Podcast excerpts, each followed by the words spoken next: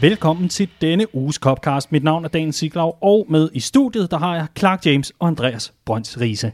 Hej gutter. Goddag, Daniel. Hej, Dan. Så blev det november, og november, og november, som man plejer at sige det. Riese, har du det godt? Jeg har det fint. Du har det fint? Ja. Og du, øh, er du optimistisk? Øh, er du glad for tiden? Altså på novembers vegne eller Liverpools vegne? På dine egne vegne? Ja, ja, ja, og begge dele egentlig, synes jeg er rimelig optimistisk Ja. Hvad med dig, Clark? Er du i godt humør for tiden? Ja, overraskende godt humør, sådan set i lyset af, at det netop er november. Ja. Ja. Ja, du, du er meget en sommerdreng, Jamen, jeg er sådan en, jeg bliver hårdt ramt af efterårs vinterdepression normalt, ikke? Men Ja. den er ikke, den er ikke øh, sparket ind endnu. Det er måske, ja. fordi det er 17 grader på den her herlige novembermandag. Greta Thunberg har ikke styr på noget, Nej. tydeligvis jo. Men øh, jeg tænker også i allerhøjeste grad, fordi at øh, vi ligesom indledte meget den her efterårssæson med, at øh, Virgil van Dijk, den absolute stjerne nede i bagkæden, altså måtte, øh, måtte lade sig skade, så at sige. Altså i hvert fald udgik med en øh, korsbåndsskade, og er ude for det, der må, må, må menes at være resten af sæsonen. Og alligevel har Liverpool jo vundet de sidste 4 ud af 4. Jamen det er jo, det er jo fantastisk, ikke? Altså det er... Øh, fodbold i 2020 er der, hvor at Messi har fået flere gule kort end Sergio Ramos, og Ramos har scoret flere mål end Messi i den her sæson. Øh, Liverpool fører ligaen øh, som det hold, der har lukket flest mål ind, og øh, Mourinhos hold er det, der har scoret flest mål i Premier League. Det var lige fodbold i 2020 øh, opsummeret for jer, så det er jo, det er jo en dejlig omgang. Øh, Hvad du plejer at kalde det omvendt land. Præcis. i allerhøjeste grad.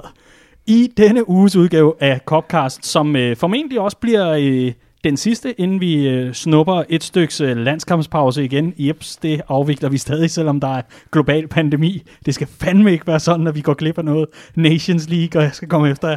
Men øh, i den her uges udgave, der øh, vender vi selvfølgelig Champions League braget, som Riese husker så godt, mod øh, Midtjylland i midtugen, den forgangne midtuge, og så altså weekendens sejr over West Ham United. Så har vi ugens spiller Birdie. Vi varmer ganske kort op til kampen mod Atalanta, som altså bliver spillet tirsdag aften, og så varmer vi godt og grundigt op til braget mod Manchester City, inden vi går på landskampspause igen, igen, igen.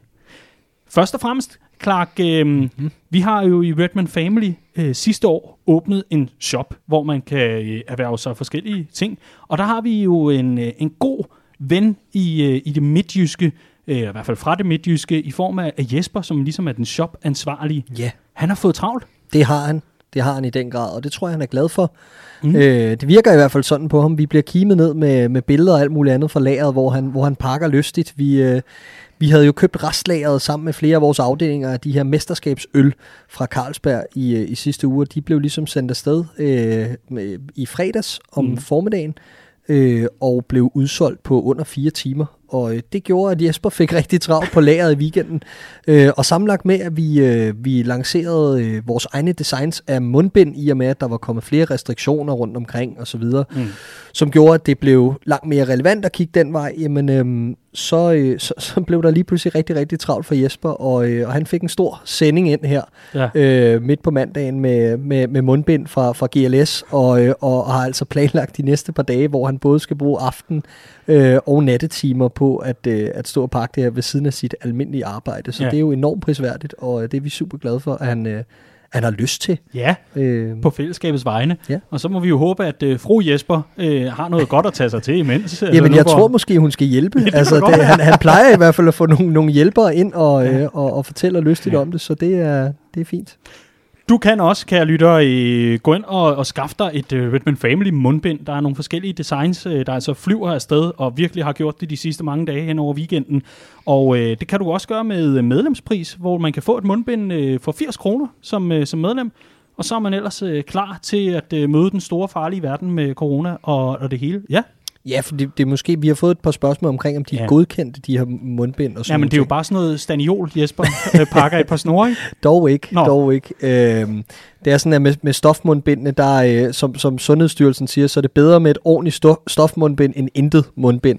Øh, der er jo de her godkendelser osv., men, men det bliver altså anbefalet, at hvis det er stofmundbind, man benytter, så skal de være i tre lag. De skal kunne være genanvendelige og kunne vaskes og sådan nogle ting. Og de opfylder alle de her anbefalinger, som der ligesom er til, til stofmundbind. Mm. Øh, bare lige for at slå det fast. Ja, og så er der øh, ud over mundbind altså også øh, nogle vintervarer og noget andet ind. Men øh, du kan gå ind, hvis du er medlem, og også hvis du ikke er medlem, kan du altså gå ind på øh, shop.redmanfamily selvfølgelig.dk og øh, så ellers øh, tage et kig og finde ud af, om der er noget for dig. Og nu hvor vi er ved alt det der med, hvad man kan erhverve sig, så skal jeg love for, at øh, der blev øh, lyttet efter i en forgangne uge, da jeg i mandags kom til at åbne for, at man kunne vinde en termokop, øh, netop for at lave et lille twist på natholdskoppen og så videre. Og øh, det gjorde, at øh, vores lytter David Jul Ørnsholdt, han lige bød ind. Han øh, havde været en tur i Photoshop eller Paint eller noget andet godt, og har simpelthen opfundet Thermocopcast. Sådan. Det, altså, det er en solid nier på, øh, på Thomas Müller-skalaen. Jamen, jeg, jeg, jeg er stærkt begejstret. Øh, Jeg har, en, jeg har en ven, som er dybt allergisk over for dårlige far-jokes, og en af dem, jeg var allermest stolt af nogensinde, det var en gang, jeg var i Cannes i Frankrig, og det var 1 milliard grader varmt, og jeg sendte ham et billede, hvor der stod, jeg tror, jeg har taget det forkerte fly og er kommet til termokan. øhm, og den, altså, vi er, vi er, vi er, vi er helt deroppe omkring, vi er helt deroppe omkring på joke-niveauet omkring de her øh, termokopper, øh, termokopcasts, øh, vi, vi har kørende i øjeblikket. Det er, det er en fornøjelse. Keep it coming. Det er det i allerhøjeste grad. Og en stor tak både til David for designet, men altså også øh, vores øh, lokalformand i Slagelseafdelingen, øh, Jonas Højland, som er i fuld gang med at finde øh, de rigtige kopper, sådan så det kan være et ordentligt tryk, og altså ikke bare sådan en, en lille bitte dims nede i hjørnet, men sådan et godt, solidt tryk til sådan en, en termokop. Jeg glæder mig simpelthen så meget til at se, øh, hvad, hvad han får fremskaffet af produkter. For her kommer en anden ting, det er, vi vil jo sindssygt gerne have dit bud på, hvad der eventuelt skulle stå på sådan en, en termokop-cast. Øh, så byd endelig ind, hvis der er yndlingscitater eller vendinger eller noget andet, I synes skal med, så byd endelig ind både på Twitter og på Facebook, hvor I kan finde os. Sidst men ikke mindst, tusind tak fordi du lytter med. Og hvis du synes, at Copcast er mægtigt, hvis du godt kan lide Buske Lyser efter kampene, hvis du i det hele taget bare godt kan lide det, vi laver i Redman Family, så synes vi, at du skal melde dig ind. Det kan du også gøre ind på redmanfamily.dk. Drenge, er I klar til at tale noget fodbold? Absolut. Totalt. Så lad os tale om Liverpool mod drengene fra Heden. Riese, jeg ved jo, at øh, det her opgør, det er et af dem, som du virkelig husker godt. Så vil du ikke være sød og lægge fra land og fortælle os om øh, den Champions League-kamp, vi altså havde på Anfield, hvor øh, FC Midtjylland kom forbi. Jo, og først og fremmest så øh, burde det her jo have været øh, rimelig specielt for en dansk Liverpool-fan at opleve Liverpool møde øh, det dansk hold for første gang siden, at vi tabte til Brøndby tilbage i 95. Husker alt for tydeligt den kamp i øvrigt. Øh, gik øh, grædende i seng, og en øh, fuldstændig utrøstelig. Jeg var, har været, været 13 år gammel på det tidspunkt og sådan noget. Øh, det burde have været en, en stor oplevelse øh, som dansk Liverpool-fan at se Liverpool møde dansk hold. Det synes jeg i meget lav grad, øh, at det var. Ikke?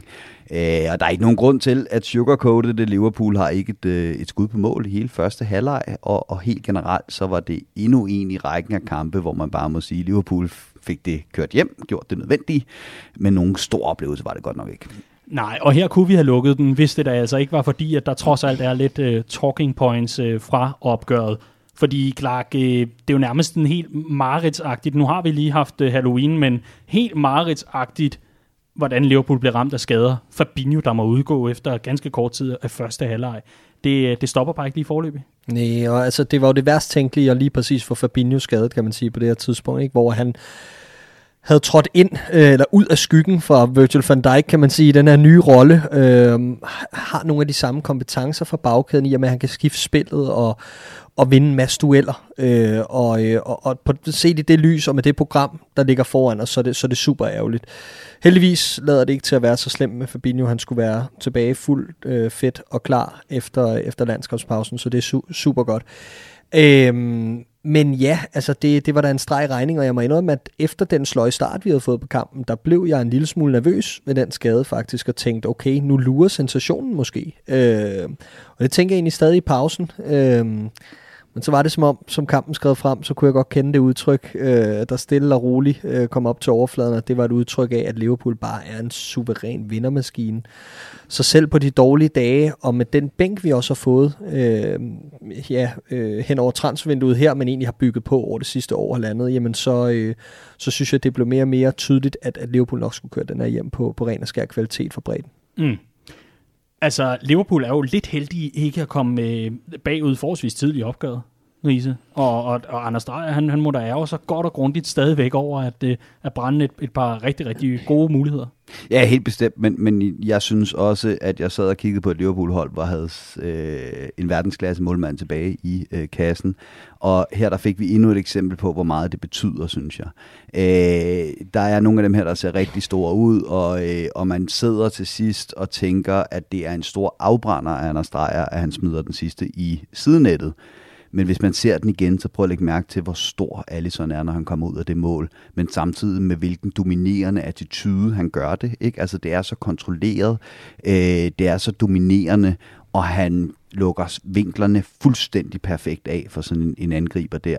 Øh, og det synes jeg var, var, var tydeligt, at, øh, at det gav noget ro at have øh, ham bagved i, øh, i, i målet. Ikke? Øh, og så, øh, så øh, en, en Joe Gomez der, som, som, som Clark rigtig nævner, at vi får den her skade til at starte med, Joe Gomez får en ny marker ind og så videre.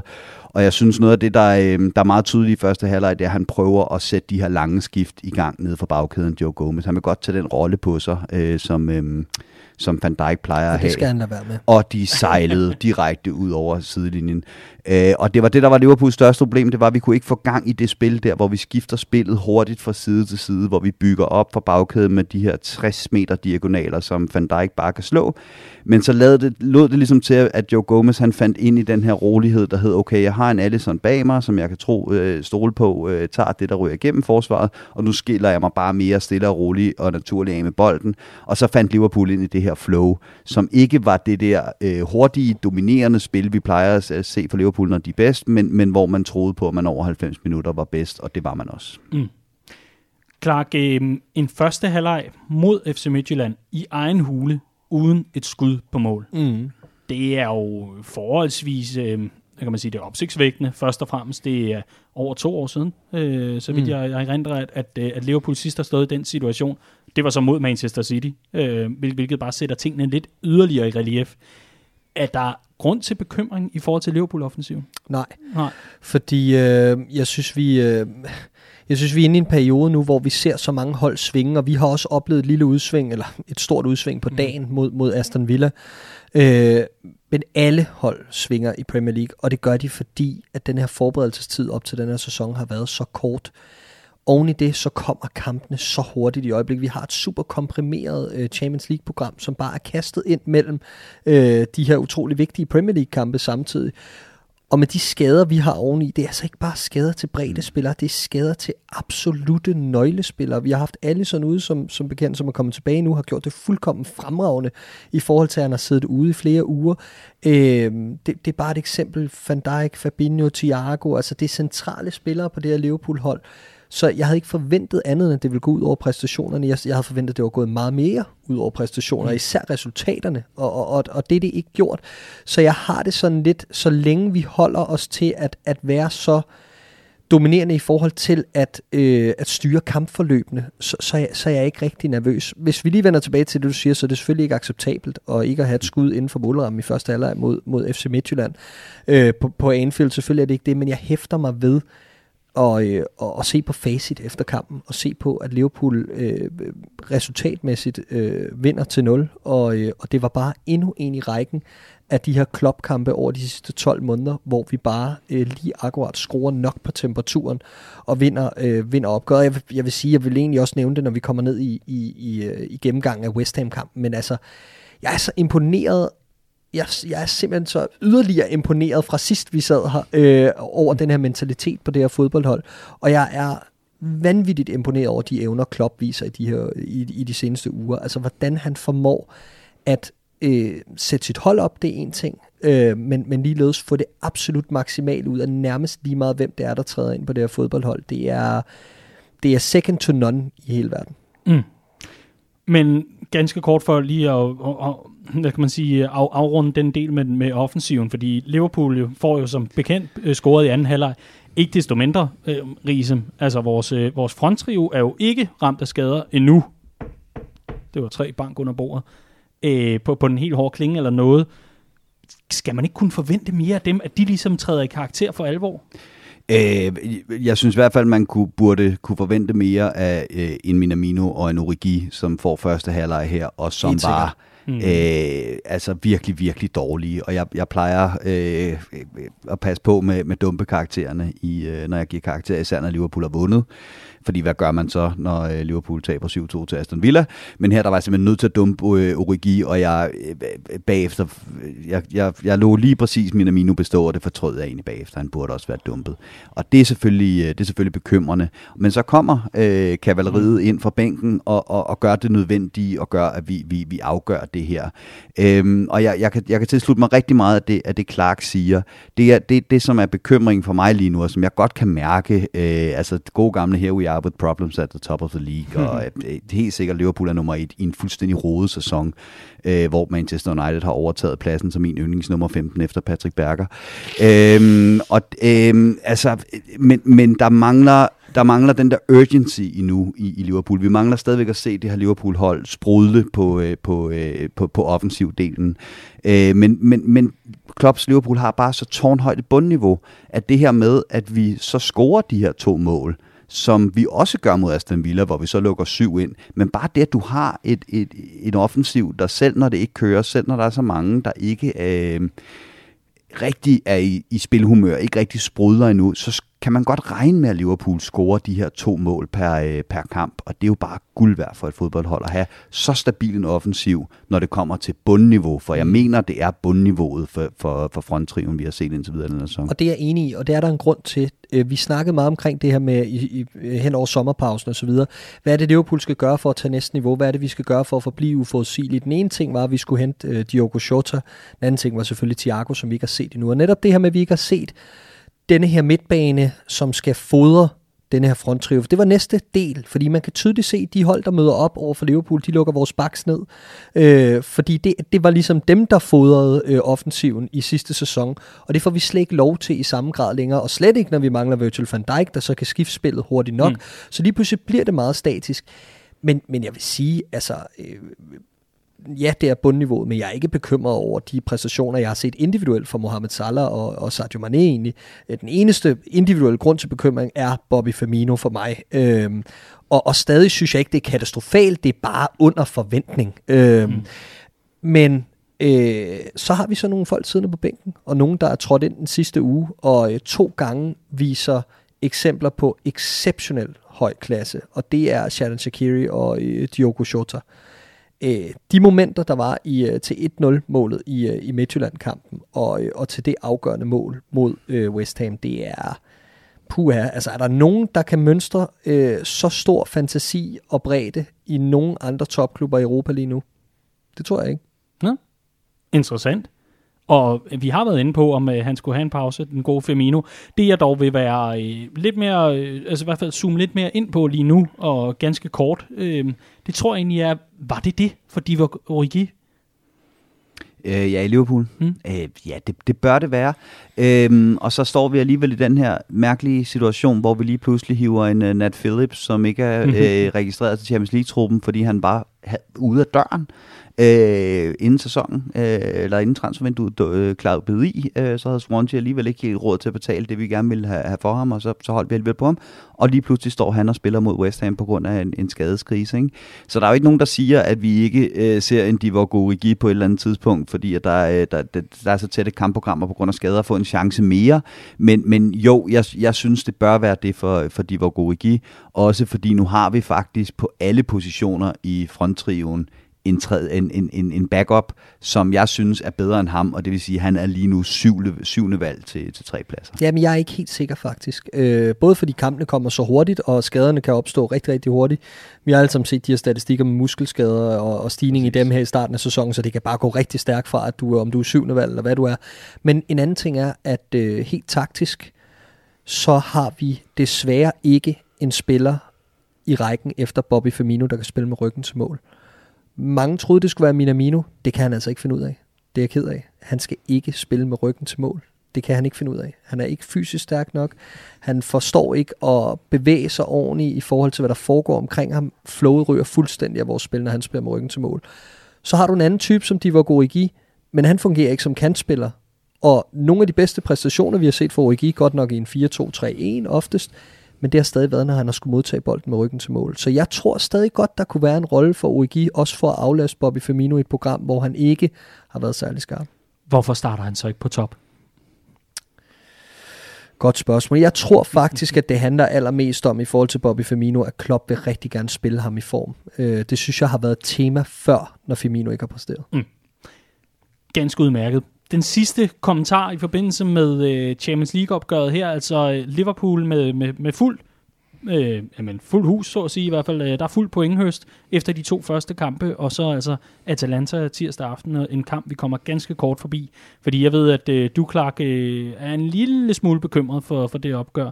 Men, men ikke desto mindre, øh, Riese, jeg kunne se, du lige har markeret lige før. Ja, men det, det var mere, fordi nu, nu listede Clark alle de skader, vi har haft op, og, øh, og alle de grunde til, der er til, at øh, Liverpool ikke har spillet, øh, spillet på topniveau endnu. Og jeg er fuldstændig enig.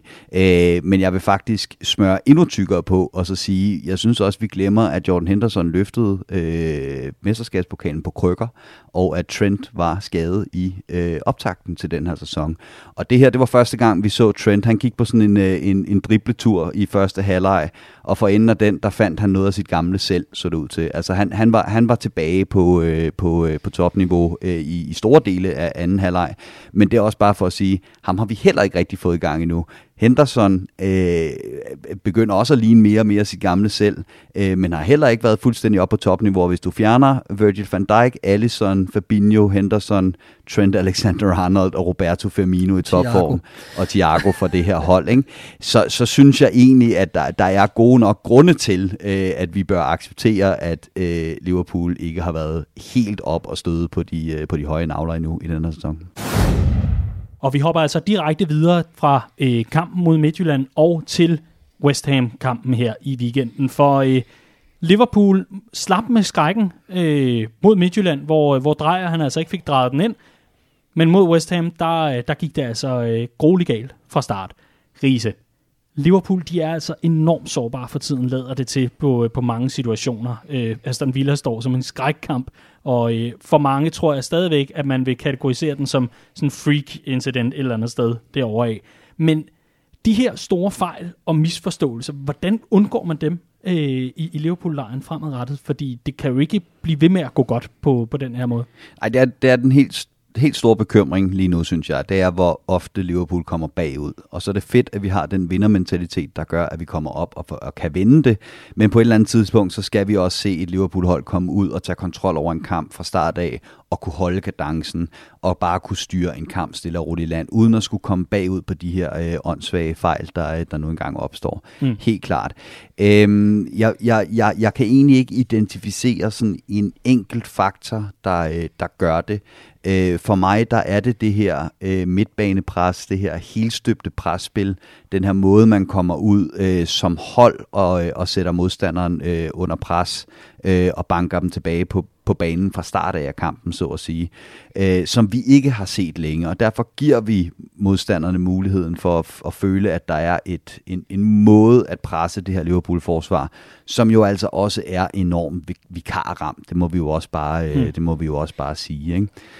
Så for at vende den om, så kan man egentlig sige, at trods enorm modvind og rigtig meget uheld og en skadesituation, der nu engang er, som den er, og så fremdeles, hvis man skal prøve at vende vinklen, fordi nu startede jeg på den helt grove, hvor man kan sige mange fejl, mange misforståelser, mange dumme måder at starte kampene på.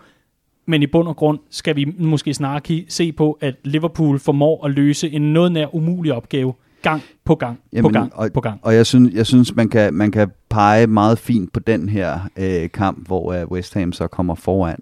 Selvfølgelig er det Joe Gomez, der ser dummest ud i, øh, i situationen, men det starter altså også ude ved indlægget, hvor at øh, Curtis Jones og Trent går fuldstændig fejl af hinanden. Ikke? Altså der kommer et overlap, hvor at, øh, at Curtis Jones følger med overlappet, i stedet for at gå frem til ham, der skal lægge indlægget. Det er en klokkeklar fejl derude. Der er noget, der er noget uafstemt mellem de to i den, øh, i den situation. Og det er jo så igen også en, en Curtis Jones, der bliver smidt ind her, der ikke har spillet øh, mange kampe. Det er nye konstellationer hele tiden, både i forsvaret og på midtbanen, og for så vidt også i angrebet, når der bliver roteret der og det vil give noget uafstemthed, som, som skaber de her øh, problemer i starten af kampene, indtil mm. vi ligesom kommer ind i et flow. Jamen, jeg, jeg, lige i den her situation, jeg er også normal på den der med, at, at hvis man skal dæmme op for en trussel, så skal man sørge for, at det ikke er afleveringsmulighederne til truslen, og det her med, at der opstår selvfølgelig problemer, fordi at indlægget får lov at komme og sådan nogle ting. Jeg synes bare i den her situation, det er en graverende personlig fejl. Altså, det, han er ikke presset Joe Gomez, og han kan hætte den alle steder hen og hætter den lige ud i fødderne på Fornals. Altså, Øhm, så det kan godt være, at der er den her misforståelse derude. Det skal, det skal simpelthen være bedre for Joe Gomez. Og jeg, jeg synes, han har svære arbejdsbetingelser i øjeblikket. Selvfølgelig har han det. Han spiller med en, en ny marker ved siden af sig i, i, i hver weekend. Og den ene uge er det en tankpasser ned bag, og den anden er det alle sådan. Ikke? Altså, så det, det, han har været det eneste stabile holdepunkt i den her defensiv. Det kan han helt sikkert også mærke. Øh, har både spillet i højre og venstre side. Og ja, både med, med unge spillere og øh, mere rutinerede kræfter osv. Men jeg synes stadigvæk godt, vi kan forvente, at han er nået en alder nu, hvor de der personlige fejl skal være færre. Og jeg er ikke helt sikker på, at han er, han er coachet af Klopp til, at han skal tage så stort ansvar med bolden. Du nævnte det her med de lange skift og sådan nogle ting. Jeg tror ikke, det er noget, Klopp ønsker, at Gomes skal gøre så meget, som han gør. Og jeg synes faktisk, det er lidt irriterende nogle gange, fordi han burde... Prøv at kigge på sådan en kamp som mod, øh, mod West Ham. Øh, der bør han spille mere som Nat Phillips gør. Jeg kigger på Midtjylland-kampen og tænker, at du bør spille mere som Rhys Williams gør. Altså lægge bolden til side og ikke tage det der unødvendige ansvar, fordi i de kampe er vi nødt til at omstille os til, at det er nogle andre, der skal tage bolden og gøre det der. Det er Jordan Henderson. Det er, når Shakiri kommer ind, får den op i fødderne på ham. Og jeg synes faktisk, noget af det, Joe Gomez var rigtig god til, da han brød igennem, det var ikke de der lange skift. Det var de der bolde op mellem kæderne, flat igennem modstanderens øh, øh midtbanepres. Øh, og det savner jeg noget mere fra ham. Han udnytter sine kompetencer til fulde. Øh, så jeg, jeg, jeg synes, det er en personlig fejl, der egentlig sætter West Ham i gang. Jeg synes ikke, det er så meget vores udtryk. Det synes jeg ikke var så anderledes for, hvad vi ellers har set de sidste par uger.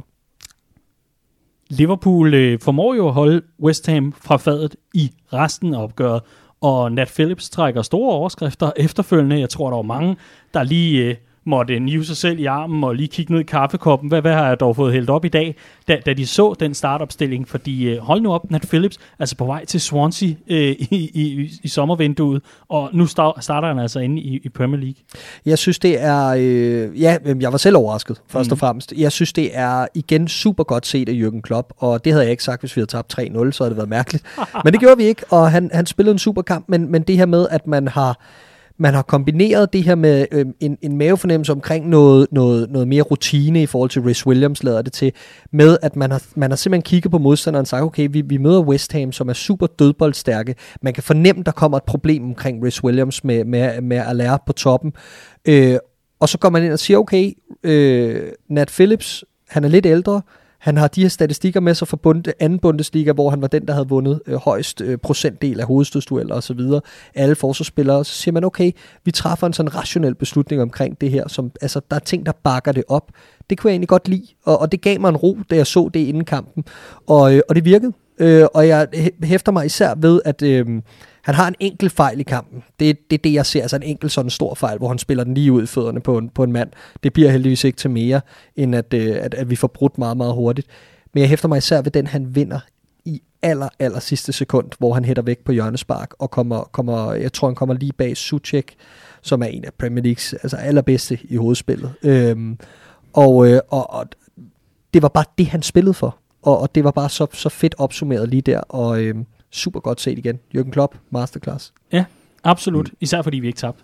Ja, men det, om det er, og det er jo en results business, ikke? så vi havde helt sikkert haft en anden ja, ja. konklusion, hvis det var en anderledes. Jamen altså, vi snakkede inden kampen om det her med, at West Ham kommer med utrolig meget fysik, eller jeg gjorde i hvert fald, ja. øhm, og vi er uden Van Dijk, vi er uden Fabinho, vi er uden Matip, som er vores tre øh, sådan højde-drøjde-mæssigt største spillere.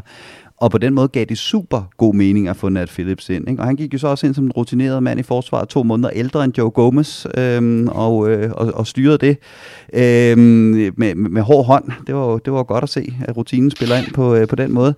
øhm, og så er, det, så er det interessant det her med, fordi jeg er helt enig, det er en masterclass af Jürgen Klopp at smide ham ind, og også gå ud inden kampen og sige, ja, vi er bare i gang med at sælge ham, og det er så ikke sket nu, og så videre. Øh, men, men nu har vi jo så muligheden for at bruge ham her, hvor vi står i den her, øh, i den her øh, situation. Øhm, og altså, jeg er dybt imponeret, både over den måde, han går ind og gør det her. Jeg synes, han bliver fuldstændig fortjent man of the match. Øhm, og jeg er helt enig i dispositionen for Klopp med at smide ham ind, fordi jeg var også pisse bange for West Hams øh, fysik over for, øh, for vores, hvis vi havde spillet med Rhys Williams. Øhm, jeg synes, han er en championship forsvarsspiller. Jeg kan godt forstå, at det er Swansea, der er ved at købe ham, men det vi havde brug for i den kamp, var en championship forsvarsspiller. Øh, han bliver ikke presset i opspillet. Han har faktisk bare rigtig gode afleveringer op, øh, lagde jeg mærke til, sådan mellem kæderne. Fint nok. Ellers så ligger han på 80% vellykkede afleveringer. Det skal man i championship. Der skal bare losses væk, hvis man er i tvivl. Der var ikke det her sådan, øh, krydsløb omkring ham, dybdeløb fra midtbanen. Der var en stor targetmand, som han kunne øh, tage sin slåskamp med og vinde øh, duellerne. Skide godt set, perfekt, og det var perfekt castet til, at det var sådan en kamp, han skulle ind og spille som det gav mening, at han skulle ind og spille.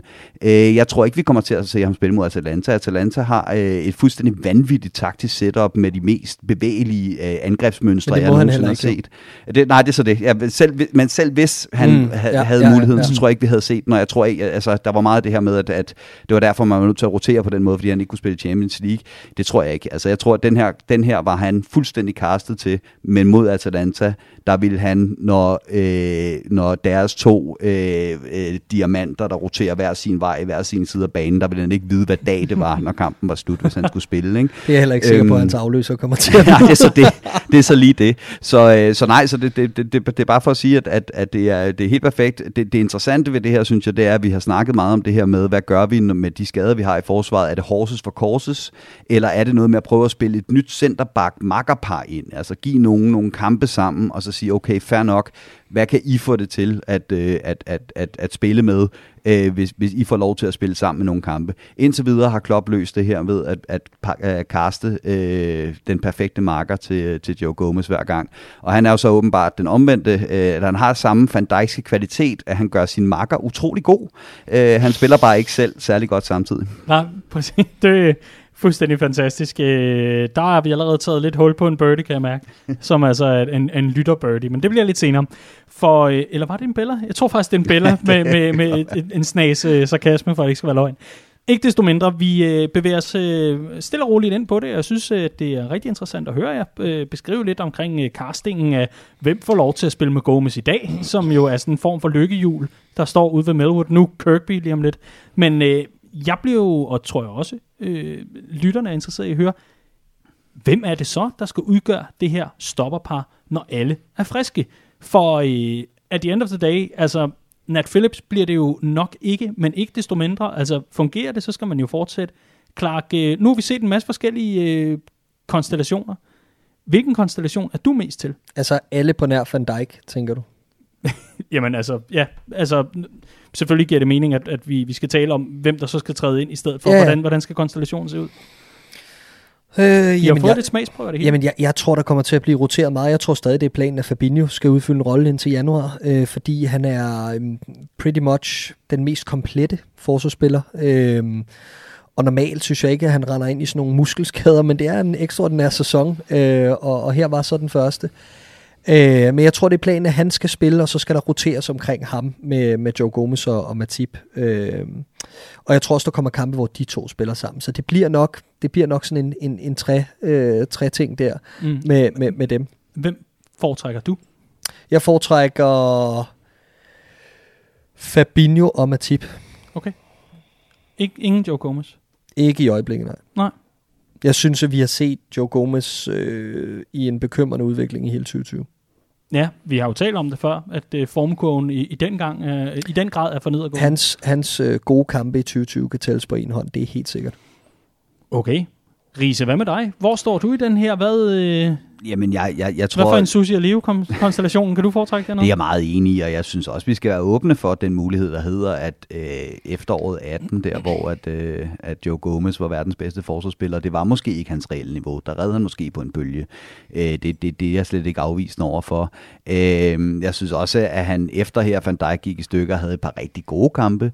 Øh, og jeg tror, at når Thiago bliver klar, så han bare skal give ham bolden. Altså når vi ikke skal bygge spillet op med de der diagonaler nedefra, men har en midtbanespiller, der kan tage det ansvar på sig, i stedet for at løfte den, så tror jeg også, det vil løfte Joe Gomez' spil, fordi det er tydeligt, som Clark siger, hvorfor ligger han og slår de her Van Dijk-diagonaler? Det har nemlig altid været den flade bold op igennem midten, der har været hans force, ikke? Øh, og det gør han i et eller andet omfang, fordi han godt ved, at det, øh, det, det, det vil Klopp gerne se. Øh, det er den måde, vi normalt spiller på, og nu er jeg den rutineret, så må jeg prøve at tage den rolle på mig hvis han kan få at vide, at han skal smide bolden til Thiago, og han kan slå dem i stedet for, så bliver Joe Gomez spiller også helt automatisk øh, naturligt bedre. Øh, men jeg tror også som udgangspunkt, at jeg vil gå med, øh, jeg vil gå med øh, Fabinho og Matip, prøve det af, øh, og så se øh, også, hvor længe det holdt, før der kom nogle skader. Helt sikkert, og jeg, jeg vil ikke være utryg ved med, med de spillere omkring ham, både Fabinho og, og Thiago, at, at, at Joe Gomez fik, øh, fik spilletid overhovedet ikke. Altså det er ikke, fordi jeg synes, han skal ud og bare varme bænken. Øh, jeg, jeg er egentlig tryg nok ved Gomes, så længe han er pakket ind af, de rette, af de rette typer. Altså en, der kan vinde dueller ved siden af ham, fordi der, det er der virkelig brug for. Øh, og så samtidig nogle af dem, der kan skifte spillet. Øh, og hvis, hvis Fabinho ligger med, med den pasningsfod, han har ved siden af ham, og, øh, og Thiago ligger foran, så, så Thiago Henderson ligger foran, så er det, så er det rigtig lovende. sag. så der er ikke så meget der, men, men jeg tror for eksempel til en kamp, som den vi skal snakke om lidt senere med, med Atalanta, der venter, jamen der kunne jeg sagtens forestille mig, at øh, med de muligheder, vi har klar nu, at man ikke vil rushe med tip tilbage for eksempel, men at vi får en, en mere rutineret midtbanespiller ned, ned i den bagkæde, øh, for netop at beskytte sådan en som Rhys Williams, for ikke at øh, se Liverpool lukke 10 mål ind ved siden af ham. Ikke? Så har vi allerede taget lidt hul på, hvad der venter. Øh, altså Aston Villa part 2, bare øh, European Edition tydeligvis over fra, fra Clark James. Spøj til side. Vi skal øh, selvfølgelig også lidt længere frem af banen, for øh, I nævnte det begge to, da jeg sagde, er der noget, I rigtig gerne vil tale om i denne uges Copcast, så kom det flyvende ind fra siden. Diogo Jota og Sharon Sakiri vil vi rigtig gerne tale om. Så hermed er, er bolden spillet op. Vi har åbnet ballet. Riese, vi kan da starte med dig. Diego Jota og øh, Sharon Sakiri. Hvilken du Name better. Ja. Øhm, jamen, det, er jo, det, det er jo helt genialt, at vi i Shorter har fået det, som vi alle sammen gerne vil have fra en øh, Timo Werner, næsten bare bedre. Ikke? Øh, at han er så stabil leverende på, øh, på målfronten. Øh, netop fordi, når man spiller fløj i det her system for Liverpool, så skal man primært kunne score mål, og det kan han. Men han bringer også bare noget andet i mellemrumspillet i øjeblikket, synes jeg. Det er det, jeg synes, der gør det næsten endnu mere imponerende. Han er ikke engang rigtig spillet ind på... Øh, på det her hold endnu. Så, øh, så en fuldstændig vanvittig flyvende starter, jeg er tilbage til at synes, han er bedre end Mané. oh, oh, oh. Hold nu op. Ja. Ja, Mané, som jeg jo altså kaldt verdens bedste fodboldspiller for ikke mange copcast siden. Ja, Nej, men han er, han er helt fantastisk. Jeg kan kun tilslutte mig det, Andreas siger. Øh, jeg synes jo, øh, jeg er simpelthen så glad for at se Shadon Shakiri være, være tilbage i noget, der minder om Ja, lad os tage hul på din, ja, jamen, din jamen, love story jamen, der. Den er jamen, jo bedre end Twilight. Nej, men jeg elsker ham. Altså, det har jeg altid gjort. Før, længe før han spillede Liverpool. Jeg hentede ham jo altid min FIFA-spil tilbage i FIFA 14. Jeg har altid tænkt, ham der vil jeg gerne se i Liverpool. Og netop det her med, at han nærmest hele karrieren har været breddespiller for nogle af de bedste hold i Europa, det ser vi også bare, at han er blevet i Liverpool, og han havde helt sikkert tænkt, det, det er min chance for at blive en integreret del af et, af et tophold i, i Europa, og det var derfor, han tog skridtet øh, først ned øh, til Stoke for ligesom at, at, at finde en platform, for derefter at få sit store skifte. Det fik han til Liverpool, og så er det bare blevet forpuret af skader, og det er jo super ærgerligt, men nu tror jeg også, at det sådan er gået op for ham, okay, men måske er det her bare min rolle, øh, og, og jeg synes, jeg har set en sulten Shakiri, en Shakiri, der bidrager med lige præcis det, vi ved, han kan, nemlig når, når han bliver kaldt på, om han har siddet ude et halvt år, om han har siddet ude i to uger, whatever, så er han bare altid matchfit, altså på den måde, at han bidrager med slutprodukt, og han er så direkte en spiller, som bare klæder et hvert hold. Altså, jeg, jeg, synes, han er fremragende at se, og, og det vi har set den sidste uge har været, har været exceptionelt. Øhm, han var så på vej til Bundesligaen, for vi at vide her hen mod slutningen af, af vinduet. Det vidste vi jo egentlig godt, da han ikke spiller den her Carabao Cup kamp mod Arsenal, der hentede Klopp lidt til, at det godt kunne være, at det var det, var det for Shakiri Men han valgte selv at blive, og, øh, og det, synes jeg er, øh, det synes jeg er super heldigt for os, og, øh, og jeg tror, at det, han kan være sådan en, vi, øh, vi ikke helt ved, hvad der, hvad der kommer fra i den her sæson, men på den positive måde. Jeg tror, han kan gå en rigtig lovende sæson i møde Liverpool, så fremt han kan holde sig skadesfri. Clark og Shakiri sidder i et træ. Ries, øh, Shakiri bliver jo kaldt øh, Cube og, ja. og, og køleskabet, og øh, jeg tænker sådan, altså, hvis jeg havde et køleskab, der gik i stykker så ofte, så tror jeg måske, jeg havde fundet Ja, mig et nyt. men jeg- men, men Klopp elsker det gamle Ja, køleskab. men ikke? jeg, jeg er bare ikke enig i, at det kun er skader, der har forpurret det for øh, Shaqiri. Og jeg mener også, at vi i den her uge ser, hvad det er, han kan og hvad han ikke kan. For da han starter ind mod Midtjylland som en af otterne i den her 4-3-3, øh, der fylder han ikke noget.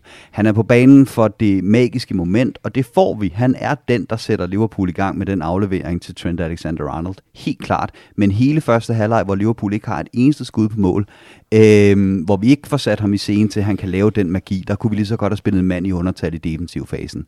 Øh, han, og det ved Klopp godt, ikke? Altså klassikeren af den her, øh, den her øh, kamp, han spillede lige da han kom til mod Southampton som 10'er. Han rev Southampton fuldstændig fra hinanden og blev flået ud af Klopp, fordi midtbane øh, tyngden simpelthen ikke var stor nok med ham. Altså han passer ikke ind i Klopps plan A presspil. Øhm, til gengæld så får du det andet. Og det får vi ikke fra nogen anden spiller øh, på, øh, på holdet. Den måde han... Øh, altså jeg elsker Mané, jeg elsker Salah, men, men de tænker ikke forud på den måde, som Shaqiri gør. De, de playmaker ikke på den måde, øh, Shaqiri gør. De dribler, ser hvad der sker, øh, og så ender det nogle gange med noget godt, og andre gange så ender det med, at de venter alt for længe, tager for mange berøringer og bliver taklet. Shaqiri er bare så øh, fire træk fremme i, i sin måde at tænke fodbold øh, på. Øhm, og Klopp siger det selv efter kampen øh, til, til et interview med øh, Lokalavisen. Øh, der siger han, jamen, vi ved, øh, hvad jeg får off- jeg ved, hvad jeg får offensivt med den ændring, øh, og jeg ved også, hvad jeg får defensivt, men vi havde bolden øh, 80% af tiden. Det var ikke det defensive, vi havde problemer med. Så vi tog chancen og, og sagde, at det var det offensive, der skulle have et et indspark, og det får man med Shaqiri. Det jeg så synes, der er det interessante her, det er, Øhm, som Clark siger, han havde håbet på mere. Helt klart, selvfølgelig havde han det, og han havde sikkert også kigget på en Alex Oxlade-Chamberlain, der også havde en sløv start, og skulle genop, genopfinde karrieren, og købte ind i Klopps idé, og så var han lige pludselig fast mand, indtil han så desværre gik i, i, i, i stykker. Øhm, spørgsmålet er, om det øh, Shaqiri, han ligesom har kigget på her i, øh, i, øh, i transfervinduet, hvor der var bud efter ham på Bundesligaen, det var igen, jamen vil du ned og være fastmand på en lavere hylde, eller vil du være bredde, super sub, impact player på den højeste hylde? Og jeg håber vidderligt, at Shaqiri har taget det valg, der hedder, okay, jamen så er det her min rolle, og i den her sæson, hvor der er så, så stor øh, rotation og skader og alt det her, så skal han nok få nok med spilletid. Men jeg ser stadigvæk ikke, og jeg ved godt, der vil blive kaldt på det øh, herfra til juleaften, for hver gang han kommer ind og gør en forskel. Jeg tror simpelthen stadigvæk ikke, at hvis alle mand er klar og matchfit, at Shaquille kan spille sig ind i Klopps stærkeste startelver. Jeg synes, vi glemmer en, øh, en, en rigtig... Altså, der har været rigtig mange højdepunkter for Shaqiri i Liverpool, på trods af, at han ikke har spillet særlig meget. Øhm, og det er rigtig, rigtig mange store kampe, vi snakker om. Øhm, blandt andet hen over julen i, øh, i 18-19 sæsonen, hvor han, han starter inde på en midtbane, hvor Liverpool river Arsenal fra hinanden med 5-1. Øhm, han har haft flere gode indhop mod, øh, mod Manchester United, kommer også ind mod Everton i sidste sæson. Øh, vi kender alle sammen den legendariske aften mod Barcelona, hvor han trådte i karakter osv. osv., osv. Øh, han er en mand for de store øjeblikke, og jeg kan sagtens acceptere mindre, end at han spiller fast for Liverpool, for det tror jeg, du er helt ret i. Det, er, det løb er kørt, at når Liverpool er bedst, så spiller Shaqiri ikke. Med mindre, at vi, øh, vi gerne vil over i den her 4-2-3. Ja, ja. Og med mindre, at, at det, der er ved at foregå nu med Shota, som tager et skridt op, jamen skal vi til måske at gøre plads til alle tre op foran, og uden en Firmino, Firmino, der måske skifter lidt med Shaqiri i en 10'er-rolle og sådan nogle ting. Jeg synes, der sker nogle spændende ting med den udvikling, holdet er ved at gennemgå nu, hvor der godt kan blive plads til ham. Og vi så ham komme ind øh, mod West Ham i en mere sådan udpræget 10'er-rolle frem for mod Midtjylland, hvor det er rigtigt, han lå som en 8'er og ikke spiller en særlig god kamp overall. Øhm, men, men jeg synes også, at man kunne se meget, meget hurtigt, at han er naturlig i det mellemrum, der ligger der som en tiger. Og det, øh, altså, ja, whatever, det jeg bare vil frem til, er, jeg, jeg tror, der på flere måder godt kan blive plads til Shaqiri hen over den her sæson, og jeg tror egentlig, at tingene flasker sig mere for ham, end, end man lige, en øjet lige ser. Det tror jeg, det er fuldstændig enig. Og, og prøv at spole tiden tilbage til, øh, til en aften i Kiev, hvor Salah går ud efter et overfald af Sergio Ramos, og Klopp kigger ud på bænken og sender Adam Lallana til opvarmning. Øj, hvor vil jeg hellere have set Shaqiri smide overtræk, overtrækstrøjen der, ikke? Og det, og det er det, jeg siger, der er ikke helt klart en plads til ham. Og, og i den her 10'er-position, som du snakker om, Mm. det er faktisk primært den, jeg snakker om, mm. fordi Mm. der er helt klart der, hvor han er ryger ud på, øh, på, på sin højre fløj i en, i en 4-2-3-1, der kan vi bedre leve med, at han måske ikke er, er så... Øhm, og det er ikke, fordi han ikke vil. Altså, han løber helt klart mere. Han kæmper for sagen han har simpelthen bare ikke instinktet for at placere sig rigtigt øh, i, i, i så krævende et defensivt system som, øh, som, som Klopps. Øh, så det er derfor, jeg siger, jeg tror ikke, vi kommer til at se ham starte særlig mange kampe som tiger, men kom ind der, hvor vi alligevel har bolden og skal have ting til at ske fremragende. Vi skal altså også forbi en, øh, en anden, der øh, lige pt. Øh, giver den gas som super sub. Det er selvfølgelig Diogo Jota, og øh, jeg vil jo rigtig gerne øh, tale med jer om, øh, hvorvidt at øh, netop øh, denne her Jota, om han kan komme ind og blive en fast mand og en fast del af det her Liverpool-mandskab fra start og efter start. Hvad har han Efter spillet? start. En, en 4-5 kampe for Liverpool i, Ja. i Premier League, og han er den bedste portugiser, der nogensinde har været i ligaen. Altså, han er jo fuldstændig fantastisk, ikke? Altså, Ja. Nej, men han har, han har et helt, helt abnormt potentiale. Det er, jeg, jeg er blæst bagover over hans, øh, hans måde at virke. Så, altså, man undervurderer ham, ikke? Man kigger på ham, og så tænker man, ham der, han er ikke særlig hurtig. Hvad er det, han egentlig kan? Han er så intelligent i de små bevægelser. Øhm, et eksempel, jeg tog fra den Midtjylland første halvleg for eksempel. Fuldstændig øh, uinspireret første halvleg i Liverpool. Der sker ingenting. Så får Di- øh, Diogo Jota en, øh, en latterlig bold fra James Milner op gennem midten af banen. Med en kropsfinte og en berøring, så chipper han nærmest til en friløber forbi Alexander Scholz og trækker et gult kort. Øh, hvor jeg bare er sådan, wow, altså han, han er så klog, og han er så instinktiv i sin måde at være direkte på. Øh, vi ser flere gange de der raids, han tager. Det, øh, det, det, det er raid, han tager til det mål, der bliver annulleret mod West Ham, hvor han tager bolden fra midten af banen, og så kører han bare i en, øh, i en fuldstændig direkte, målrettet linje op mod kassen. 1, 2, 3, god aflevering til Mané på tværs, kvalitet. Øh, han, finder, eller han får riposten og sparker den ind. Nå, det var skuffende. Ej, hvor nederen. Nå, den blev annulleret. Går bare på score igen bagefter. Altså, Men- han, han, han, han, han passer så godt ind i den mentalitet, vi har på det her fodboldhold, og, øh, og jeg tror, loftet er meget højere, end, end, end, end rigtig mange havde forventet, da vi hentede ham. Altså det kan siges helt kort, han er fremragende i kontrafasen, han er fremragende i de små rum, ikke? Altså det der løb, han laver mod West Ham, det er jo mod et hold, der står med en fembak øh, kæde og en firemands midtbane på tværs. Øh, der er ikke plads, og så tager han løbet på det helt rigtige tidspunkt. Øh, mentalt er han lige præcis, hvor han skal være, og øh, i, øh, i presspillet, øh, som Klopp Ja. også vægter høj, er han også fuldstændig fremragende. Og det er bare sjældent, du finder spillere, der krydser alle de fire bokse af, men det, det gør han.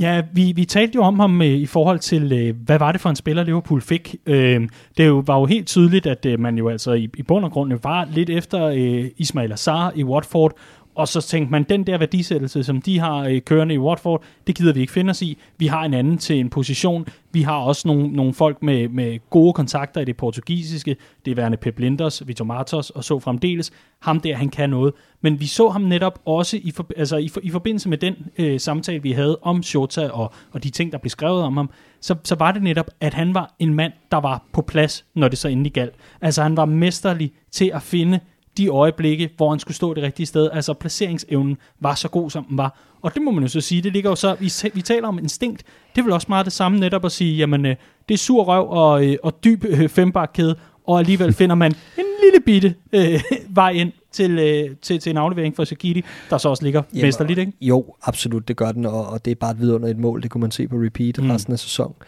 Øh, der hvor at øh, Liverpool, Liverpool er, er utrolig gode til at, at købe ind, det vi snakker om 100 gange, Edwards Klopp, kæmpe respekt, alt det her. Der hvor vi adskiller os fra rigtig mange andre hold, der er gode til at købe ind, det er, at vi køber utrolig flot ind på personlighed, og personligheder, der passer ind i det kollektiv, vi har. Og det snakkes der slet ikke nok om. Altså, du kigger på en Diogo Jota, og han er bare, altså, han har den sult, han har den agerighed, han har lige præcis, hvad vi skal til, og han har det friske pust, som måske er gået lidt af Mané og lidt af Salah og så videre, fordi de har vundet de ting, der skal vindes med Liverpool, og en helt naturlig proces i det der med, at man har været længe i, i, en, i, en, i sådan, et, hvad hedder det, sådan en organisation, mm. øhm, og der er bare brug for det der. Og han, han er bare en yngre udgave af, af, af Sadio Mane, ikke? Øh, og, og, og det, er, det, det er virkelig, virkelig godt scoutet. Og jeg tror, at øh, det, det bliver en kæmpe gevinst for Liverpool, at vi har signet ham over de næste 2, 3, 4 Mm. år. Jeg sidder jo sådan tilbage og, ærger mig sådan på bagkant. Altså, jeg elsker jo alt, hvad han gør, alt, hvad han bidrager med, Diogo Jota, men jeg sidder sådan og ærger mig over, at Anfield ikke kan hylde ham. Hmm. Netop for, for al den magi, han trods alt leverer i en tid, hvor der virkelig mangler magi på mange områder. Men, men uh, Riese, jeg vil gerne ind på uh, det, der sådan var oplæg til, til spørgsmålet uh, her, og, og, og snakken om Diogo Jota. hvordan skal han udvikle sig sådan karrieremæssigt øh, til hans karriereplan i forhold til at gå fra at være det spændende øh, indspark i ny og næ, til at blive en fast del af en startelver under Jürgen Klopp?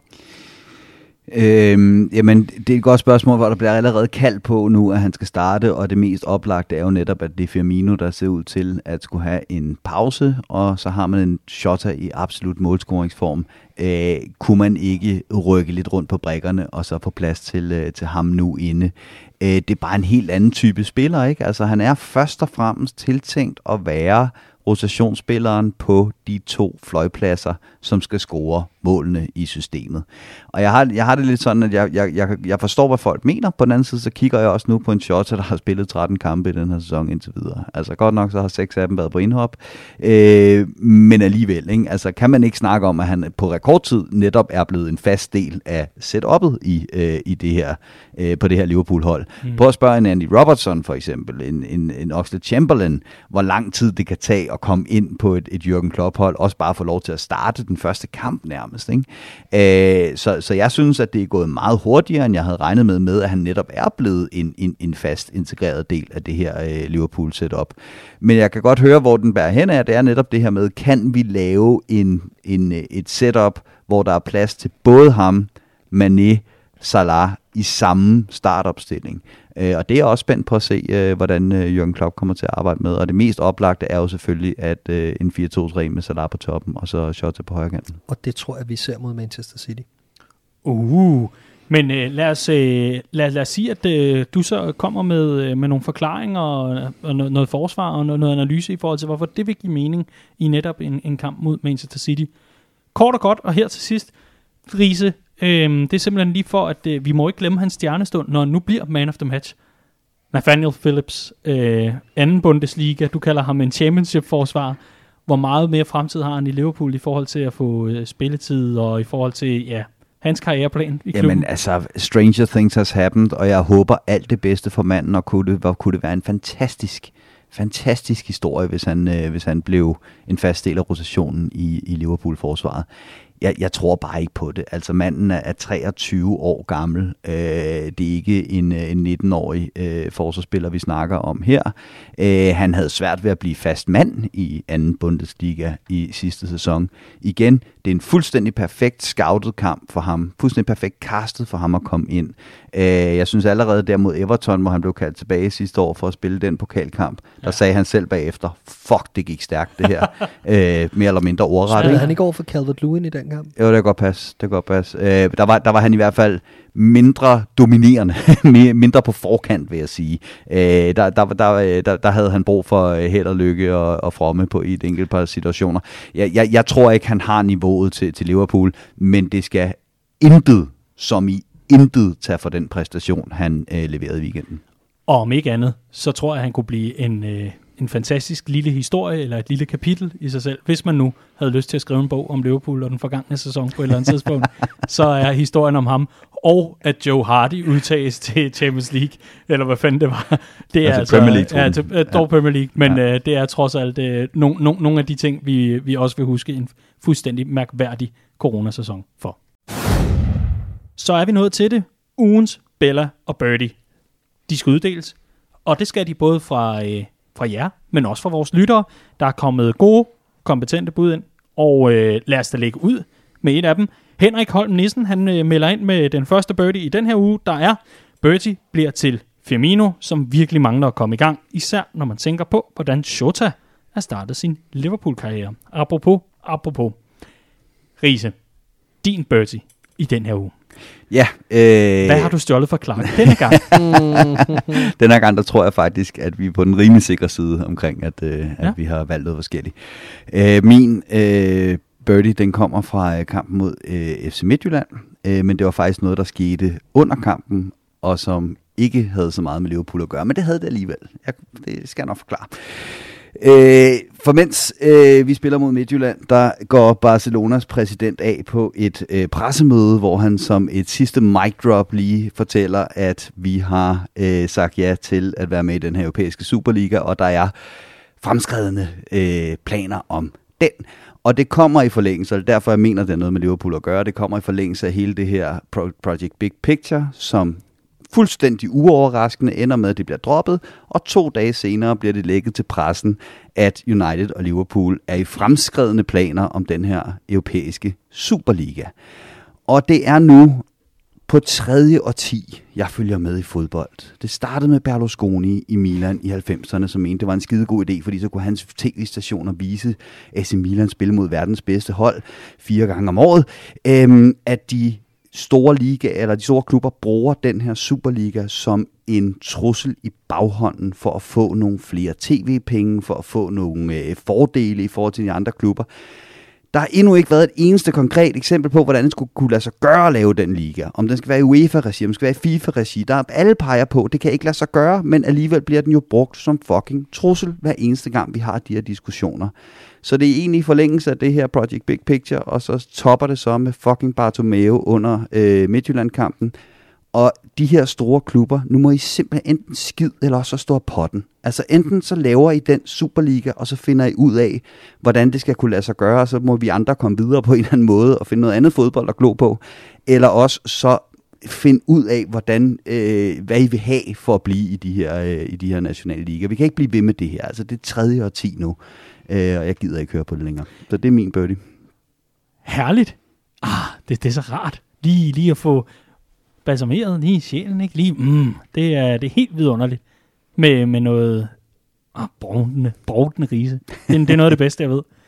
Vi øh, hopper direkte videre til øh, Alexander Grandlund, der byder ind med øh, sin birdie, og det skulle være Gomez, og så i parentes. Jeg behøver vel ikke sige så meget, spørgsmålstegn, men det gør jeg del med. Parentes slut. Knægten ser rystende nervøs ud. Han har intet overblik, hopper hovedløst ud i alle udfordringer og laver fejl på stribe. Hvis ikke Klopp får ham på ret køl snart, så bør han blive flået ud, og så skal han altså, altså Klopp så spille Williams eller Phillips i stedet. Godt så. Træt af pis på den front.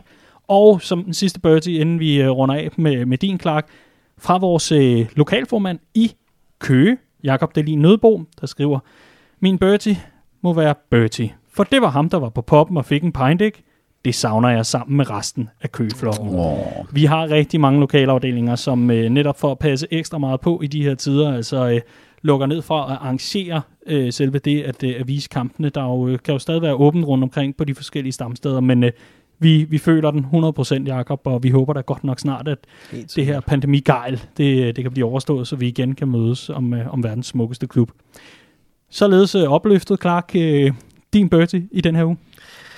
Min birdie er Curtis Jones, som jeg øh, havde store forventninger til forud for den her sæson, og det har jeg stadig. Øh, han sidder ikke op i de tre sammen med Sheridan? Nej, det gør han ikke endnu. Øh, det var han på vej til, Nej. men... Øh, og, og øh, jeg synes egentlig også, det startede fint med hans, øh, hans præstationer for reserverne i, øh, i gåsøjne i, i Carabao-koppen. Men øh, det er som om, når han har fået chancen på førsteholdet, så kan han ikke følge med øh, i øjeblikket. Og man kan sige, der er jo mange, der har ramt af det her med, at, øh, at det har været en langsom sæsonstart og, og kort preseason og alt det her. Men han er en af dem, der ligesom har fået tid med holdet også hen over sommeren til stille og roligt at vokse ind i varmen og sådan nogle ting.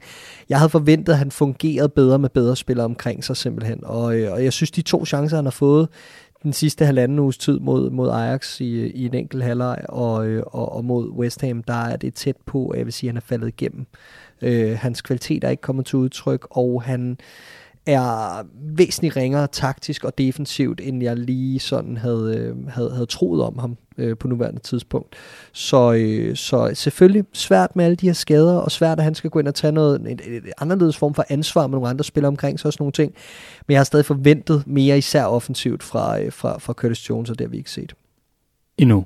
Men, ja, ja, ja, ja. helt klart endnu. Nej, det, det var heller ikke for nej, nej, nej, nej, kaste nej, men, men, og, og igen, øh, spændende spiller, og det er kun fordi, jeg har yes. så store forventninger til ham, og jeg synes, loftet er rigtig, rigtig spændende, men, øh, men han skal i gang. Hvis jeg kunne byde ind, så tror jeg også, jeg havde været derovre af. Jeg har heller ikke været imponeret, men jeg vil så netop også til hans forsvar, lige ganske kort mit indspark på den her, øhm, jeg, jeg tror netop også, at han, han er en af, en af de spillere, der netop er kommet ind og er blevet en del af det her, da maskinen for alvor kørte, og hvor skader, det var sådan noget, de andre fik. Øh, nu, nu står han i en situation, hvor, hvor, hvor hele hierarkiet er sådan lidt brudt op. Altså det er der jo stadig, men problemet er bare, at halvdelen af hierarkiet er jo hos klublægen, ikke? og så står man der som ung spiller og skal have noget stabilitet, og det er der bare ikke meget af. Så øh, spændende skal det blive, at man finder sine fødder øh, i det her Liverpool-hold øh, i løbet af den her sæson. Ja. Og jeg synes også, det er meget tydeligt, at han har, altså, i preseason, der blev han smidt ind, når der skulle aktivitet til. Ikke?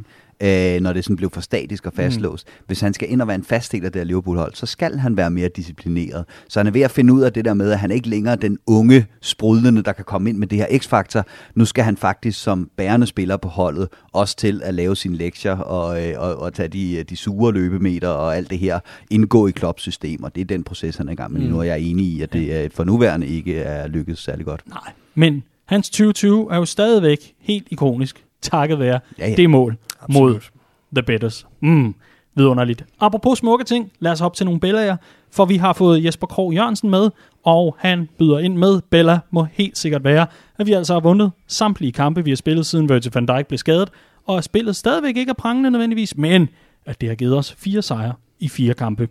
Og Alex Peders- Pedersen, han byder, byder ind med, med samme øh, form for, for Bella, bare en lidt anden indpakning, for han skriver, sulten og mentaliteten på det her Liverpool-hold. På trods af skader er det bare next man up, og næste spiller leverer på et- stærkt niveau. Sikke en kultur, som Klopp har skabt. Bella, det er det i allerhøjeste grad. Riese, har du noget smukt til os? Øh, ja, det har jeg. Øh, jeg har en god ven, der hedder øh, Daniel Siglaug, der øh, står for vores øh, Facebook-side, og hans mandag bliver altså simpelthen bare bedre, når han kan starte dagen med at smide et opslag op, der hedder øh, Godmorgen, Smiley, og en oversigt, der hvor Liverpool er nummer et i ligaen.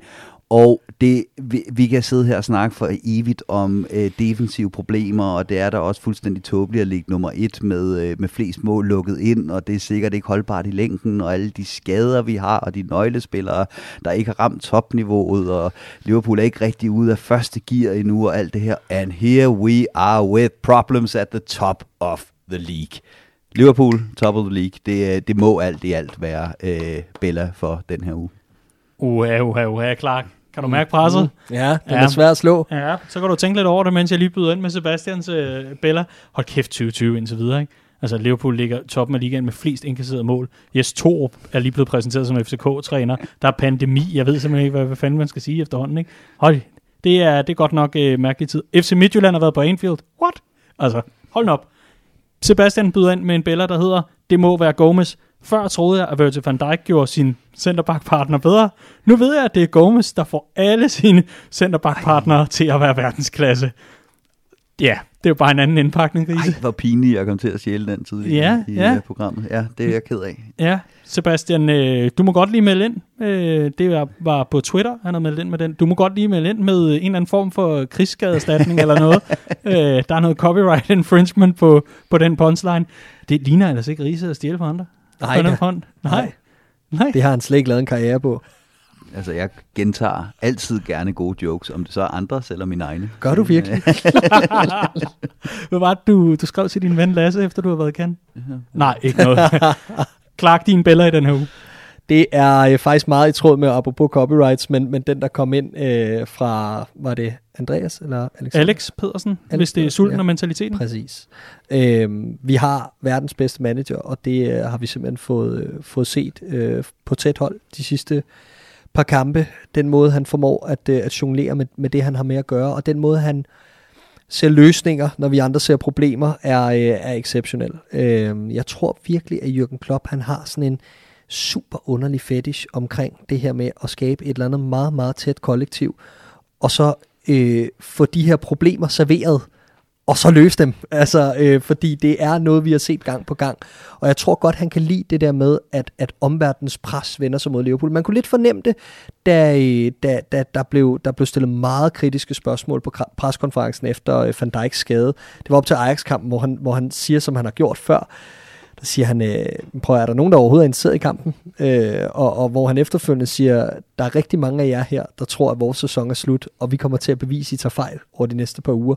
Og han sagde det med sådan en overbevisende, hvor jeg tænkte, ah, det, det er måske lige i overkanten. Måske skulle du have undladet at sige det sidste, og bare, bare lige have, have, have trykket lidt på speederen, men, men øh, her er vi, og han, øh, han har jo bevist, at, øh, at, at, at han, han kender sin trup, og, og han ved, hvad han kan få ud af de her mennesker.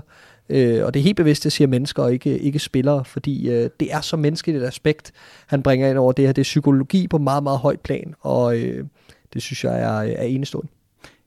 Der er altså en ekstra gren i det der kyssetræ, Clark og kørende, hvor, hvor Jørgen han sidder deroppe. Er der ikke? Ej, Jørgen han, han sidder i topmaterialet. Er- altså, Det er jo simpelthen så genialt, ikke? Altså, jeg ved ikke, om I hørte, øh, den kære Ole Gunnar var ude her og, og snakke om, at, at, øh, at spillerne er jo også påvirket af det her med, at der ikke er, er, er, er tilskuer på stadion og så videre, hvor jeg sådan tænkte, på den ene side er det, er det befriende at høre en manager være ærlig, og hvor er jeg glad for, at det ikke er min manager, der er så presset, at han er nødt til at være ærlig lige nu. Øh, altså, at, for, forskel, forskellen er så tydelig. Præcis, Jürgen, Klopp havde præcis. bare ikke tilladt det der. Nej, det er lige præcis det. Det er lige præcis det. Så, ja. øhm, og så kan, det, så kan det godt være, at det en gang imellem, øh, og det var også det, de slår på i de engelske medier, ikke? altså Happy Club, der får kastet ting ind gennem vinduerne og siger, nej, en gave. Ikke? øhm, øh, og, og det, men, men det er bare så, øhm, det, det, det virker bare, og det er så autentisk, og det er, mm. så, øh, det er så vildt, og det er en af grundene til, at vi ligger der i toppen, for der er ikke nogen tvivl om, grunden til, at fodboldverdenen er så fucked up, som den er i øjeblikket, det er altså, fordi der ikke er tilskuere på stadion. Det er, fordi det må være føles som træningskampe hver gang,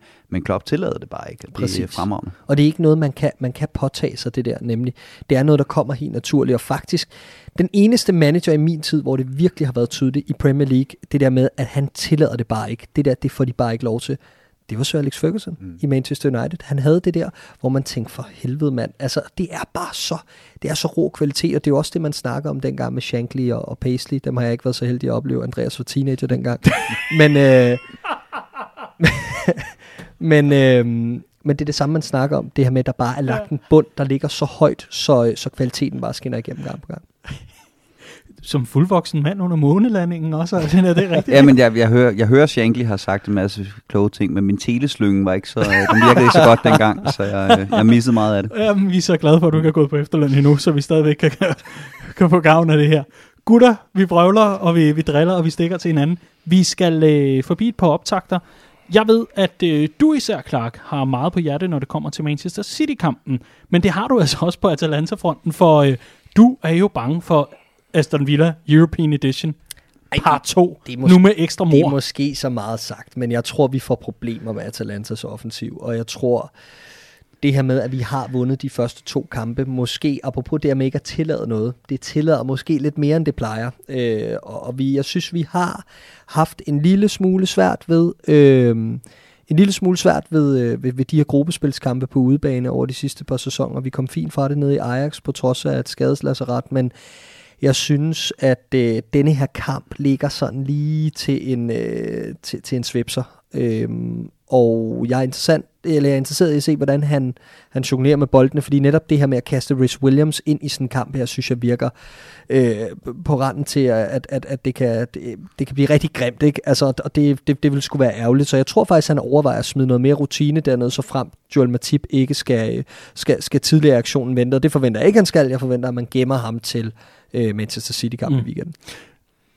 Og øh, lad, lad mig bare høre, fordi det skal, det skal være ganske kort. Det er altså en kamp, der nærmest er spillet, når, når mange måske hører den her udsendelse. Så, så, så det er ganske kort. Altså, hvad, hvad, hvad gør Klopp i det her? Og gør, hvad, hvad, hvad tror I, Om, det ender med? Jeg, jeg vil bare lige kort sige, at Atalanta er et hold, der har scoret cirka tre mål i snit, både i uh, CA og Champions League i denne sæson, var klart det mest scorende hold i CA i sidste sæson. Virkelig et hold, der har fundet en opskrift. Uh, Klopp storroser dem for deres rekruttering især, uh, deres måde at, uh, at, at scoute på, men ligeledes at, at lave et så et så velfungerende system, hvor der ikke rigtig er nogen, der er stjernerne, men det er et utroligt stærkt kollektiv. Det flyder. Øh, jeg tror, at det bliver en, en, en, en svær opgave for os at, at komme ind til den her kamp med fokus på den City-kamp, der kommer i weekenden. Hvordan vi kommer til at, at, ryste posen, og hvordan vi skal ryste posen, Øhm, jeg tror, at det bliver med en midtbanespiller nede i bagkæden, og ellers så med, med en enkelt eller to rotationer frem af banen. Øhm, jeg synes, den er lidt svær at spå om, hvordan det lige præcis bliver, men, men jeg tror, det bliver med, med et rutineret øh, Liverpool-hold på banen i Italien. Kort indspark i forhold til Atalanta-kampen, Riese, hvis du har noget at supplere med. Øh, jamen, jeg, jeg, jeg tror også, han går øh, med, med et rimelig stærkt, øh, med et rimelig stærkt mandskab, rimelig rutineret. Jeg tror faktisk, Matip øh, starter den kamp.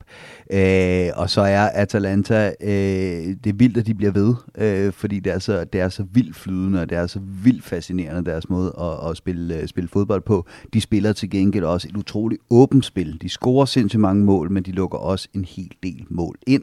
Hvis man så øh, Ajax' kamp mod Atalanta i den gruppe, det var 2020 total fodbold. Det var, det, var, det var fascinerende, det var fremragende, det var lækkert i en fodboldverden, der bliver mere og mere røvsyg.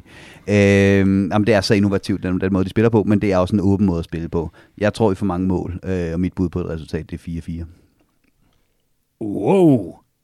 Hvad, fik du ret i forgangen uge? Ja, der var i hvert fald en af os, der blev på 2-1 mod West Ham. Var det dig? Ja. Nå. Det har du Okay. slet ikke øh, fladet med. Hvad, hvad, hvad fanden ligner det? Du, du skal jo huske lige at melde ind på, at du har fået ret. Jeg kan ikke huske, hvad I, hvad I gætter på. Men Hvorfor sidder vi så overhovedet og kommer med de her bud, Daniel, så ikke der bliver ført en eller anden form for scoreboard? Det er rigtigt, men det er, det er fordi, vi har fået Bella og Birdie ind i stedet Ah, for. ja. Nå, Clark, øh, bud på resultat. Hmm. Topper du den med en 5-5? Nej, jeg tror ikke, vi får point. Jeg tror, vi taber 4-2. Godt så. Det var, det var bare det, jeg havde brug for at høre fra dig, for du har siddet og, og, sagt det i løbet af dagen. Jeg tror altså, det, jeg tror, jeg tror ikke, det kommer til at gå Men godt. jeg tror også, det er vigtigt for mig at sige, at det... Selvfølgelig er det aldrig fedt at tabe fodboldkampe, men med det udgangspunkt, vi har i Champions League nu, så synes jeg, at mm. altså det, så fremt at det er, at prisen er, at vi er klar til, til, til den, eller det er, det er prisen for, at vi er klar til den Manchester City-kamp i weekenden, så er det fint med mig. Udmærket. Og netop den kamp i weekenden, lad os da tage hul på den, for øh, det er altså et stort opgør, og øh, de prøver så ihærdigt at få det til at være en rivalisering for alvor, men det er det jo altså ikke om andet end hvem, der så får lov til at løfte pokalen, og øh, i sommer, der var det jo så vores tur, for en gang skyld. Clark, opgøret mod Manchester City mm. og den forfatning, de er i nu. Hvordan skal Liverpool øh, håndtere det her opgør? Med uforudsigelighed er mit, øh, er mit bedste bud. Øh, jeg synes, de her kampe mod Manchester City er blevet øh, mere og mere fastlåst, øh, jo længere vi er kommet under øh, Klopp og Peps, den her rivalisering, om man vil. Øhm, og det er det jo fordi, at Manchester City startede med at løbe lige ind i den her øh, Klopp-kniv øh, i, øh, i, i 17-18 sæsonen blandt andet et par gange. Og, øh, og, og det gad Pep ikke længere, så han fik ekstremt meget respekt for det her Liverpool-hold og stillede sig, øh, stillede sig dybere, når vi mødte dem. Liverpool har så ikke haft så mange strenge at spille på til de her kampe, har været mit indtryk øh, tidligere. Men, øh, men det har man lige pludselig, og øh, blandt andet ham her, vi snakkede om tidligere, Diogo Jota, kan blive en nøgle for os, tror jeg. Øh, der var snak om, da vi hentede, at man har lidt af det her, ligesom Mané har med den her uforudsigelighed. Og det vil jeg gerne se øh, på søndag. Jeg vil gerne se Liverpool prøve at gå lidt anderledes til opgaven. Jeg kunne godt tænke mig at se Øh, Andreas nævner, han har exceptionelle evner i kontraspillet. Det ved vi, at, øh, at øh, Mohamed Salah og Sadio Mane også har. Og jeg tror bare, at vi skal have tre retvendte spillere den dag, der kan, der kan agere tre pile op foran, og så skal vi stå med en, med en solid midtbane og øh, relativt lavt i, øh, i i bagkæden at tage imod. Og, øh, og så tror jeg egentlig, det kunne være en rigtig, rigtig interessant opskrift. Fordi man kan sige, sidst vi mødte Manchester City, der taber vi 4-0 på Etihad. Vi fik virkelig ørerne i maskinen, men øh, halvdelen af truppen havde også tømmermænd. Jeg tror stadig, Andy Robertson rendte rundt med, med øl i baglommen. Men, øhm, men det var ikke et retvisende billede af, øh, hvordan vi kan møde op på Etihad, og det har vi vist tidligere. Og jeg tror, at det er på tide, vi ryster posen en lille smule øh, øh, op til den her kamp forhåbentlig. Øh, og det vil jeg ikke tøve med. Er Thiago klar, så vil jeg også smide ham ind i startelveren og, øh, og spille ham og Henderson og Wijnaldum på midten. Riese, hvordan vil du håndtere sådan et opgør? Nu er Clark budt ind med sin. Er du øh, enig? Øhm, Eller har du andre tanker? Nej, det, det, er, det er meget det samme. Altså, jeg synes, de, de sidste to opgør... Jeg, jeg er lidt spændt på at se, om de sidste to opgør er en tendens, eller, eller hvordan. Fordi jeg er helt enig i, at det har været ta- taktisk fastlåst. Faktisk ret kedelige opgør, når vi har mødt øh, Manchester City, og det er to, øh, to managers, der er meget langt ind i hovedet på hinanden. Øh, og, og, og øh, Klopp er det i hvert fald så langt ind i hovedet på Pep Guardiola, at Pep Guardiola altid overtænker tingene, når han spiller i, i, imod Klopp, og går på kompromis. Øh, det, det er stort set altid kun i, i knockout-kampe i Champions League og mod Klopp, at, at Guardiola begynder at gå på kompromis med egne ting, men det gør han mod Klopp, og derfor er, har det været så taktisk fastlåst. Jeg synes bare, at, at altså, ja, ja, øh, tømmermænd øh, mod, mod City øh, sidst, og så øh, den anden kamp, vi havde mod dem i den sæson, hvor Fabinho går op og brager den ind fra, øh, fra start af, og det bliver et, et fyrværkeri, ikke? Altså, øh, og det, og det, det, det, det håber jeg, det håber jeg ved Gud, at vi kommer til at se den her tænding, som, øh, som skal til for at slå Manchester City. Jeg er lidt nervøs for, om den kan komme på, øh, på et tomt Anfield på, øh, på, på samme måde. Øh, men, men det er det, der, øh, det er det, der skal til. Mm-hmm. Etihad, ikke? Undskyld. Ja, ja, ja, ja, ja. Nå, men nu Ja. blev jeg selv i tvivl. øh, nej, men, øh, men, men, men helt enig. Jeg tror, det jeg, det jeg drømmer om i forhold til sådan en kamp her, det er, at vi har lidt mere en... Øh, Jeg tror, at Manchester City er rigtig, rigtig indstillet på den her Roberto Firmino-rolle, og, og, og lukke ham ned, og lukke den centrale akse med Rodri og de to sådan uh, bumstærke midterforsvar. Og så er der de to trusler i siden, som man skal tage sig af, og det bliver sådan en fælles opgave for holdet. Jeg kunne godt tænke mig, at vi havde tre hurtigløbere. Jeg kunne godt tænke mig, at vi mm. havde fuld fart fremad, og så ligger de bare og veksler. Og der er ikke nogen, der ved, hvad fanden det er, der foregår. Og de kan alle tre afslutte, og det tror jeg kunne blive så giftigt mod det her City-hold, som du spurgte, hvad for en forfatning de er i. Altså, det her Manchester City-hold for mig er et såret dyr og har været det i 12 måneder. Øh, lige knap 12 måneder de knækkede på et eller andet tidspunkt i sidste sæson. De taber mange fodboldkampe. De har ikke den her kontinuitet. Pep Guardiola virker mæt. Han virker træt. Han virker, som han skal bruge en ny opgave. Det der perfektionisme, det virker jo begge veje for Pep Guardiola. Når så han mister, når han mister grebet om det, jamen åh, så er han også til at lege med, og det er det, jeg føler med det her Manchester City-hold. Jeg føler, at man sagtens på dagen kan ramme dem, så det gør rigtig, rigtig ondt. Og jeg synes, der ligger sådan en stor sejr til Liverpool og lurer i en af de nærmeste opgør mod Manchester City. Jeg ved ikke, om det bliver på søndag. Det er ikke til at spå om i den her sæson, og med alle de skader og alt det her. Mit drømmescenarie er som sagt, de her tre op foran, og som en Thiago, der kan ligge på omstillingerne og lægge den i dybden til dem, øh, sammen med Henderson. Det, øh, det vil være fantastisk at se for mig. Du sidder og, og nikker.